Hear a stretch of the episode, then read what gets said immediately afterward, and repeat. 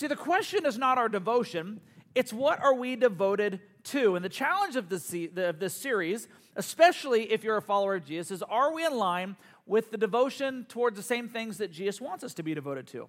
Last week, we talked about being devoted to sharing our faith. That's the reason Jesus came was to come for those who are not yet connected to him. And if you're here today and not yet connected to him, this is the reason that we're supposed to be a church, to focus outward. And as a takeaway from last week, we just asked you, if you are a follower of Christ, to pray. Are you committed to praying for? And as a tangible expression of that, we asked you to write people's names on our baptistry that you are praying for, just on a regular basis, so that when you see someone get baptized, you just automatically start thinking and praying for your friend family member, coworker, neighbor.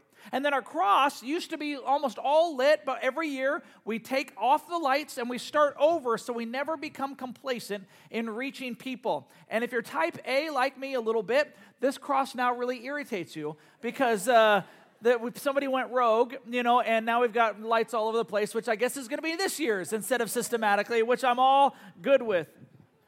You know, as we as we as we go through this time together. So, uh, today we want to focus on the importance of being devoted to connecting other people relationally with Jesus at the center. Uh, we've heard that we've, if you've been here very long, you've heard me say this. We are hardwired to connect relationally. We are. Uh, we, we surround ourselves with people that usually have shared interests or goals, some of the commonality behind that. Uh, these might be hobbies or just interests that you have at some level. And so here's what I want you to do turn to your neighbor and tell them what is an interest or hobby that you have. What's an interest or hobby that you have? And we'll come back up in just a second. So go ahead and do that now with the person sitting around you.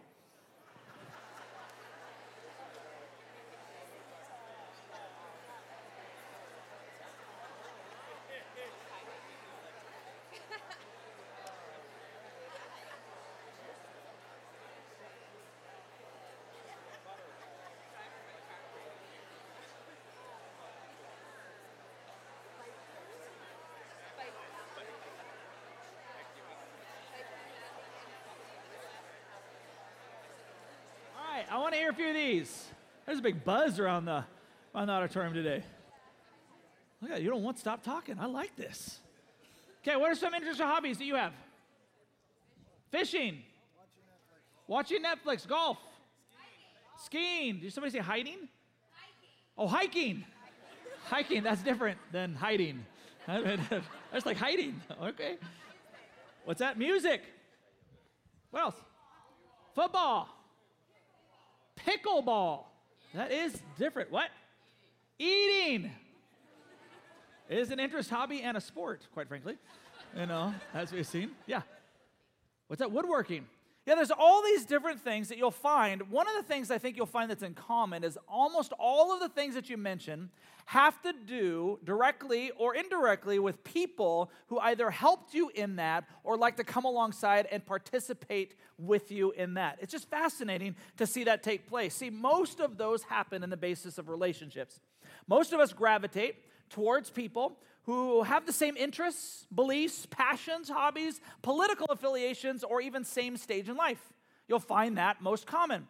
Now, there's obviously different levels of relationships. One is acquaintances. These, this might be the person you just get coffee from, you know, on a semi-regular basis. Uh, another one is casual friends. These might be work associates that you're casual and you're friends with, but if you ever to change works, you're not really going to stay up to date or connected in their lives. There's also good friends. These are people that you do a lot of things with. When you think about doing some of those hobbies or interests, these people come to mind. And then there's intimate friendships.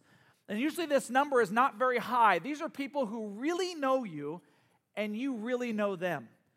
And not everybody has these kind of intimate friendships, but that's what we're talking about today. See, who are we in deep relationship with is who will we, we, we will become. The influence that we have in each other's lives. Proverbs 27 17 says, As iron sharpens iron, so a friend sharpens a friend in those deep relationships. So, do you have those deep friendships? If you don't, where do you find them? Our hope is that the church it models and exemplifies this. And we're going to kind of dive into that today, but that's one of the purposes of what we hope we're devoted to is not just coming and watching or listening, but being in deep intimate relationship with other people. But it's hard. Uh, a guy by the name of Matt Skinner writes this, "The idea of community simultaneously attracts and repels most of us. We long for the life affirming benefits that community can bestow, but we resist the demands that community makes. See, the idea of having deep, committed, wonderful friends, life giving friendships, and intimate relationships in our lives is something that we long for, but what does it take when we actually see the cost that it takes? A lot of us kind of resist or reprioritize ever other things. For example, one of the reasons that we don't have some of these intimate, deep relationships is because we don't have time for them. We don't have time. So we've prioritized uh, work and tasks and things above relationships. Or uh, you might say uh, you're more of an introvert than an extrovert. But an introverted person loves deep friendships. An extroverted person may have lots of friends, but sometimes if you're an extrovert, you might find yourself not having deep friendships. Uh, maybe we don't have time for more friendships. Maybe that's some of the issue. Like, man, I have my friendships. I don't have time for them anymore. You know, uh, uh, if you're honest, some of you might say you don't know how to be in relationship.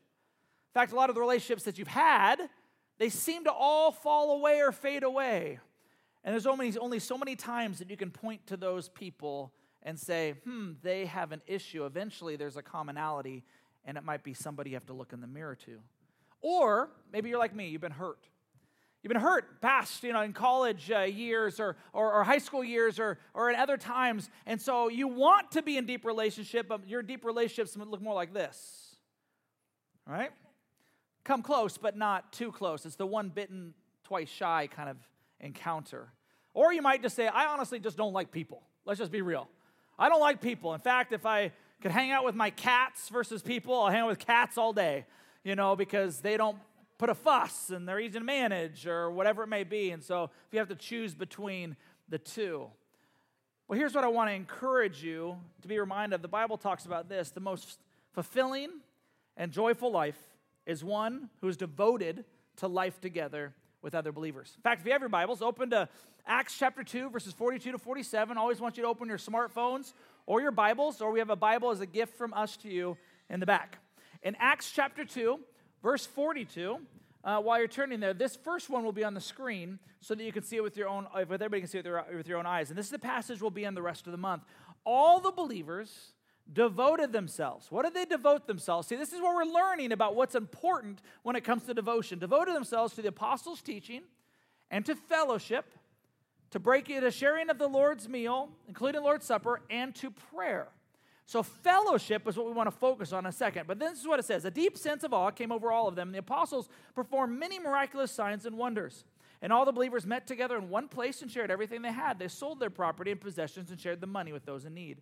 They worshiped together at the temple each day, met in homes for the Lord's Supper, and shared their meals with great joy and generosity, all while praising God and enjoying the goodwill of all the people. And each day the Lord added to the fellowship those who are being saved. Now, even in that version, the word fellowship, it's a funny word. That's not a word that we typically use. You know, hey, what are you going to do? Well, I'm going to go fellowship right now. Now, the church is a little weirder, you know, than that because we take that word and then we ascribe things or locations to it. Now, I grew up in the church, and so I can speak blatantly about how we were weird, you know, uh, growing up in some churches. Uh, the church that I had, you know, we grew up, and most churches in uh, my growing up days had something called the fellowship hall. How many guys were part of a church that had something called the fellowship hall? Okay, so I'm not the only weird one here. I mean, because you think about it, what is the fellowship hall? Well, it's a place you go fellowship, of course. You don't fellowship anywhere else outside the fellowship hall. You must go to the fellowship hall in order to fellowship. Now, what it really was was a place where they had the coffee. You know, they had little cookies or snacks, and uh, if you were lucky, they had this weird, awesome drink where they put like Sprite and punch in it and then like sherbet ice cream, you know, and the kids would like dive into that and you have this sugar rush. Okay, I'm not the only weird one. You know, just couldn't wait for the whatever that, that drink and then the adults would come and spike it later. You know, um, because they needed a fellowship, of course, and it's hard to do. It's hard to do so. So, this fellowship hall, this fellowship place, and I understand the idea, but it's just kind of funny when you look at it like, well, that's what that room is. It's a place to don't fellowship anywhere else. So, I need to help you understand this word is so significant because it epitomizes what we're talking about today and what they were devoted to. But understand that the Bible was not written in English. it was actually written in Greek. And that word fellowship is a Greek word pronounced koinonia. Can you say koinonia? Okay, koinonia. You know, it means fellowship. The problem is, it doesn't only mean fellowship, it means much more. In fact, we do not have a good English word, as you know, with different translations of different languages, for equal to what koinonia means. I'll give you an example for those of you guys who want to go a little bit deeper. In this passage, koinonia is translated fellowship. In Romans 15 26, koinonia is translated dis- uh, contribution. In 2 Corinthians 6:14, it's translated as communion. In 2 Corinthians 8, it's translated as distribution. And in Philemon, it's translated as communication. So, koinonia, deep relationship, is translated in our English as fellowship, contribution, communion, distribution, and communication. So you're like, wow, how do, how do we know what this word means? Well, obviously, based on the context, all of those meanings, all those translations were right on. But here's what it means. I found the best, I thought, translation for what this looks like, and actually came from the message version. The message version says this, and I think this epitomizes that word koinonia. It says they committed themselves to the teaching of the apostles. They committed themselves to life together. That's koinonia. That is the essence of all of those words together. They committed themselves to doing life together. So, life together means an intimate sharing of oneself with another. Do you have that encounter? Do you have that experience? See, allow me to give you a visual kind of what fellowship looks like through an interest that I had through what I believe is the greatest trilogy, you know, that's ever been made. So go ahead and watch the screen with me now. I will take the ring to Mordor.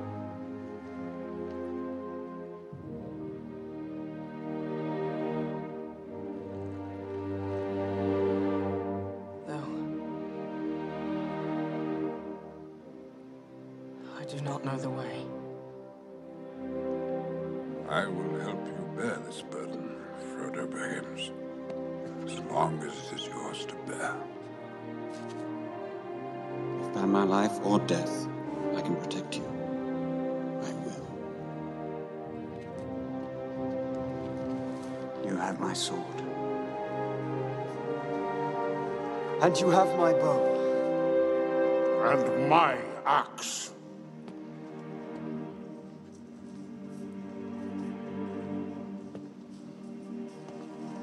Carry the face of us all, little one.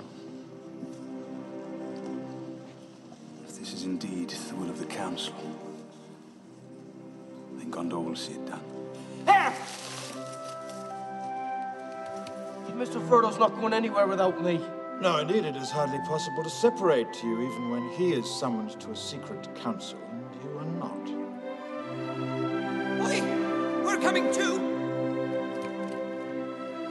We'll have to send us all tied up in a sack to stop it. Anyway, you need people of intelligence on this sort of mission. Quest. Thank you. Well, that rules you out, Pip. Nine companions. So be it. You shall be the Fellowship of the Ring. Right. Where are we going? I love that because I think it illustrates perfectly the Christian life. Uh, when somebody accepts Christ, they're accepting a journey that they have no idea where they're going or how they're going to get there. They're saying, All right, I'm going to believe in this Jesus thing, but I can't do this by myself. And then other people, if they're willing, will come alongside on this journey, on this thing we call life, and we do it together. And we sharpen and we help, and we're all in it, and we become a fellowship, a koinonia, an intimate relationship with one another with Jesus at the center. See, as followers of Jesus, they actually tell us what they were devoted to that helps them in this koinonia, in this intimate connection. See, life together with Jesus at the center happens in large and it happens in small groups. In Acts 2:46 we just read, they worshiped together at the temple each day. They met in homes also Uh, for the Lord's Supper and shared their meals with great joy and generosity. And so just hold that verse in your mind because this is what it means to be in large and small groups. We make time and priority to be together. We say, you know what? Because I value community and I know it's going to cost me something, and in our society, time is almost the greatest commodity and value, I'm going to commit to being together with other people, both in a large group setting like you are on this day, but also in small group settings. And so when we come together in large group settings, we get a chance to worship together and celebrate communion. That's what it says. They worship together at the temple. So they came in large group to worship God, you know, together in song, and they took communion together, and we do that on a regular basis. It's one of the distinctions about our church. We take communion every single week to remind us we're here because of Jesus, regardless of what we're talking about. We're always here because of Jesus. Uh, uh, then it talks about how we eat together. They said they shared meals in each other's homes. Fascinating. And yet, not really. Because everything that's significant that's taken place in your life, most of those things, I should say, happened over a meal or something to drink.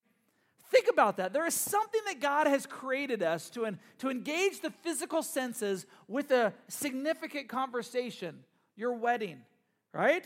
It might be the cake afterwards, the celebration. Uh, you had a conversation over coffee or wine or whatever it was. It was an amazing encounter, and you had something else that was there. There's always seems to be food involved with people.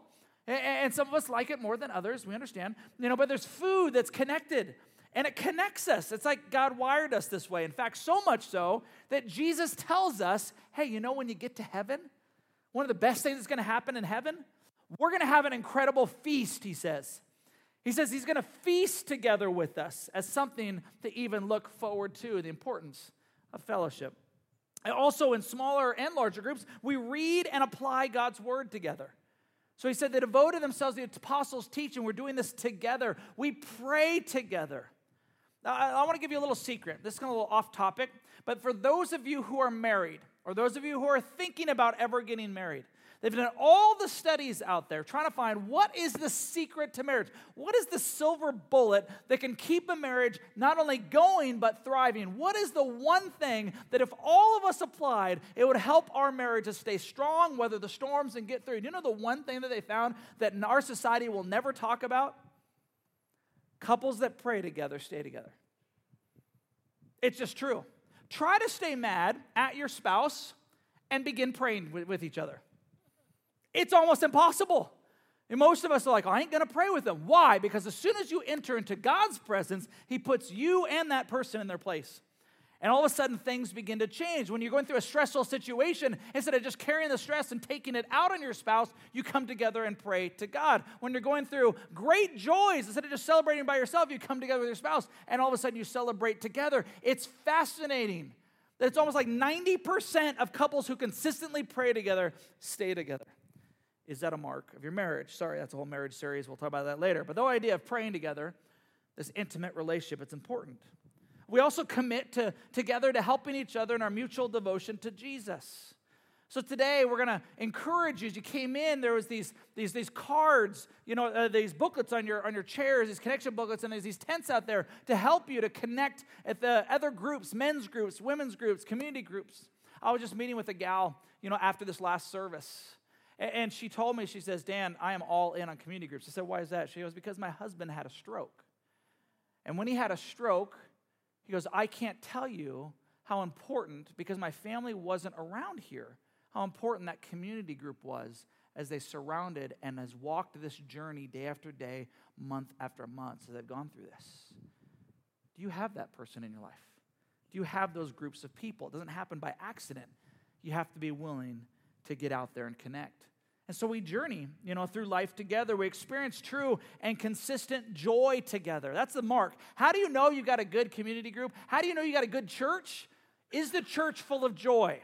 That's what it says. It says they, in verse 46, they met in homes and they shared meals with great joy and generosity. A gal by the name of Kira Bridges writes that there's 25 different Hebrew words and 10 different Greek words that make up the 150 passages in all the Bible that talk about this word joy.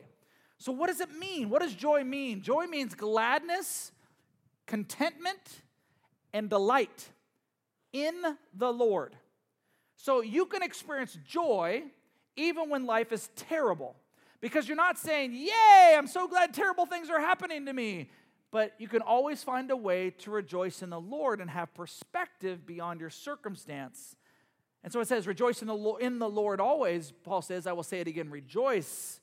Rejoicing describes the outward expression of our internal joy the happiness, the smiles, the encouragement, the love, the coming across one another. So here's the question Does your life, does your family, does your group, does your ministry, does our church exhibit joy? If you've ever been a part of a church, a part of a small group, and a family that doesn't experience joy, then you're not experiencing fellowship. You're not experiencing koinonia in the way that God has intended it. Great joy. So let me end with this next step. Will you commit to devoting yourselves to doing life together, koinonia, through VRL by attending services weekly. It's why we have these things. It's not for my benefit, it's for our benefit. There's something that happens when we come together and make this a priority, and by prioritizing a small group. See, we're going to do something a little bit different today. We're going to end service early. And I want you to remember that when I take five to seven minutes longer at a different service. We're going to end it early. We're going to ask those of you parents not to pick up your kids for five minutes. Don't interrupt their small group time. You know, let them finish out their time together because we want to give you five minutes, just five minutes, to process through, to talk with one another, to see is there an area that we've got to commit to? If you're already in a group, if you already got that place, here's your challenge find somebody else to join you. Find somebody else. Say, you know what? I have been meaning to ask you and we're going to give you the time that none of us have to be able to do that. For some of you, the first step of koinonia, fellowship according to the Bible, is actually accepting Jesus. And we want to give you that opportunity as we kick off this fall together. Let's pray. Father, thank you so much for today. Thank you for the opportunity that we have to connect to you and to one another in this idea of koinonia, this idea of fellowship. God, I pray for everybody in this room that you would just lead them to the right people. Father, not just for what we might receive, but what we might give to fellowship. Father, thank you for the commitment of making worship of you a priority and for making the time to go deeper with you, with alongside other people, both in and outside of groups. Help us to know what it really looks like to do life together with a few people. We love you. It's in Jesus' name we pray. Amen.